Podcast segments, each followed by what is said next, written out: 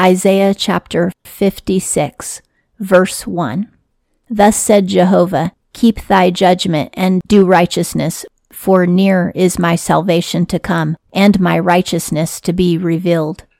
The Lord is telling the people in Judah and Jerusalem to continue obeying him because very soon he is going to liberate them from the Babylonians. But he's also telling you and I today that his salvation is near and we need to take advantage of it now before he comes.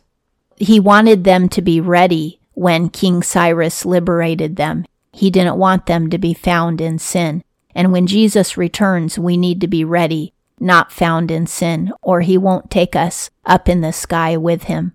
God is not a doormat, and he's not a fool. He isn't going to save people who refuse to repent. 2. Oh, the happiness of a man who doth this, and of a son of man who keepeth hold on it, keeping the Sabbath from polluting it, and keeping his hand from doing any evil. You will be happy if you obey the commands of the Lord and keep the Sabbath. There's a huge debate today on what the Sabbath is. I personally believe the Sabbath is every single day of the year because in the New Testament it tells us that Jesus himself is our Sabbath rest. And Jesus is Jesus 365 days in the year. So to me, every day is the Sabbath, which means every day I must rest from sin and rest from religion.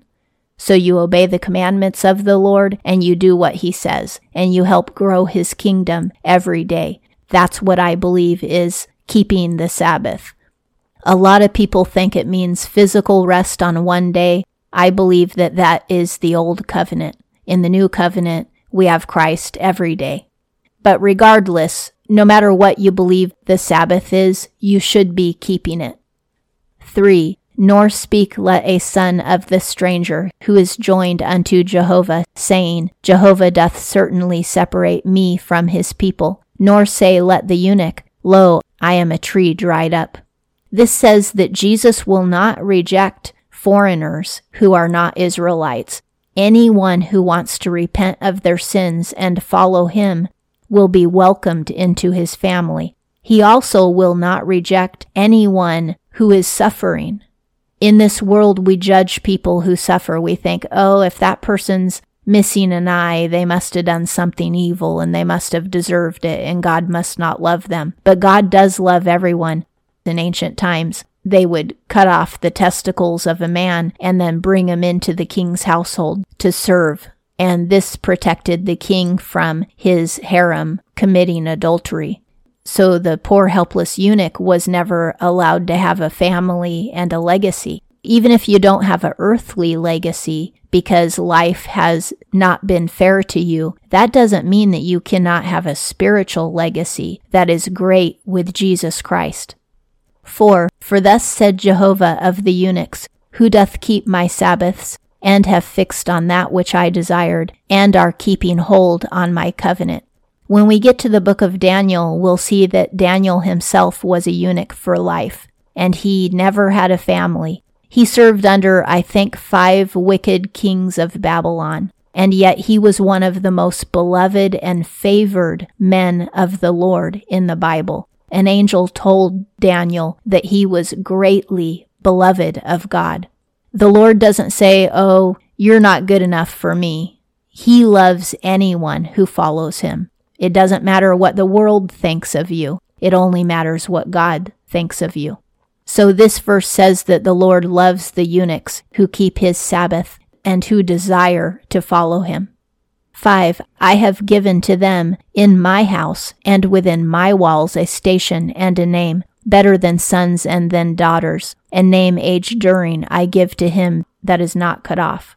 If in this world you're a big reject, but you follow Christ, then in heaven you will have a name forever with the Lord, and you will be treated better than any son or daughter could have ever been treated here on earth.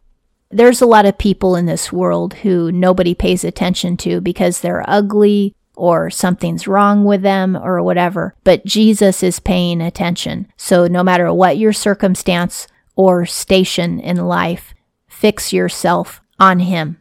6. And sons of the stranger who are joined to Jehovah, to serve him and to love the name of Jehovah, to be to him for servants, every keeper of the Sabbath from polluting it, and those keeping hold on my covenant. He says the strangers or the foreigners, those who are not born Israelites. The Lord also takes them into his family when they serve him and love him. So there's hope for all of us. Everybody can get saved. 7. I have brought them unto my holy mountain and caused them to rejoice in my house of prayer. Their burnt offerings and their sacrifices are for a pleasing thing on mine altar. For my house, a house of prayer is called for all the peoples.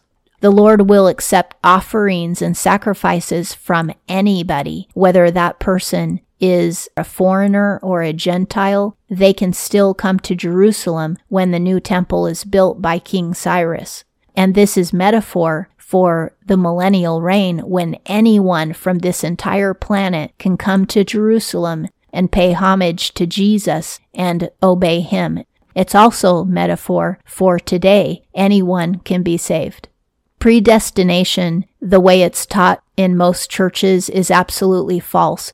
Yes, the Lord does know who's going to get saved and who isn't, and He knew 6,000 years ago whether or not you were going to get saved. So, in that sense, we are predestined. But the Bible makes it abundantly clear in multiple verses that His will is that every single person gets saved. It is not His will that anyone goes to hell. So when people teach, oh, some people have to go to hell, no, that isn't the Lord's will. He made hell for Satan and the demons. He did not create hell for people. It was never His will for people to go there. People go there by choice their own choice, not the Lord's. So we need to share the gospel with everyone.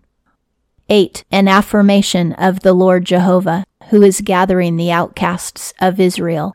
Again, I gather to him, to his gathered ones. Jesus himself will gather all of the outcasts back into Jerusalem.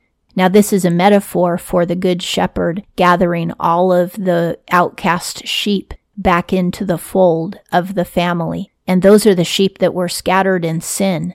I hate to be bashing churches all the time, but the reality is churches are not doing us a favor today. They're not preaching the true gospel, and this is why so many people go to church and they get scattered in a sinful lifestyle because no one confronts them about their sin. No one tells them that if you don't repent, you will go to hell they get taught that as long as they belong to the church, they don't need to worry about their salvation.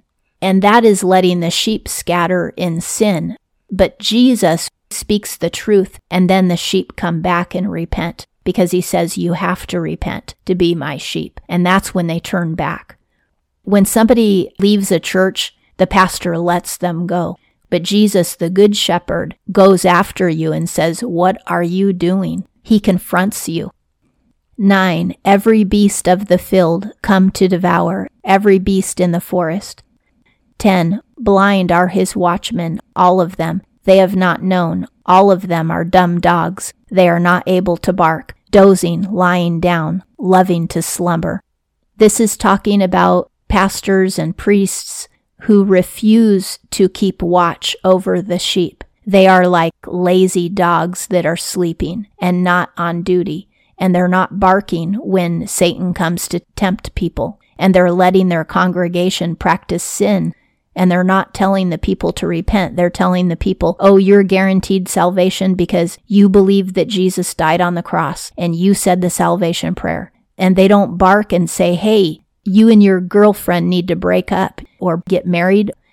The beasts of the field, which are the demons, come to devour our lives because the pastor doesn't bark and say, look, that's a demonic influence in your life and you need to repent. They're just happy that you showed up for Wednesday night and you put some money in the plate.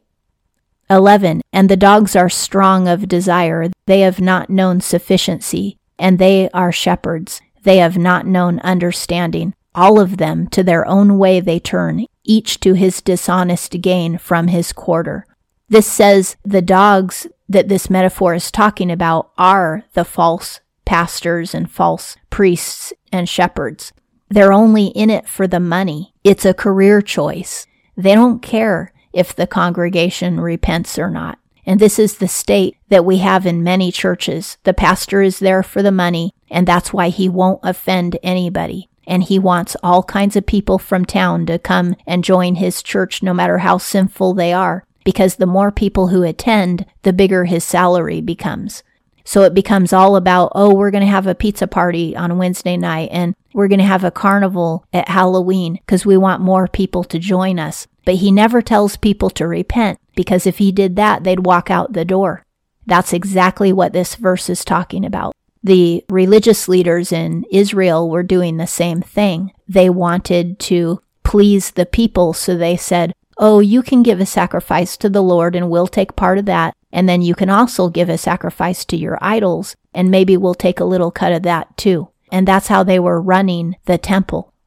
12. Come ye, I take wine, and we drink, quaff strong drink, and as this day hath been, tomorrow great, exceeding abundant. This is a metaphor saying that the priests were getting drunk with the congregation. In the spiritual sense, that's what's happening in churches today the pastors are getting spiritually drunk with the congregation. They're drinking the wine of a false doctrine, and everyone's happy. We get together every week and we have all these programs and all these events, and we're growing, and lots of money is coming in. And that's the wine that they're drinking, getting drunk on that false doctrine. Meanwhile, most of the people in the church aren't saved. And that concludes Isaiah chapter 56.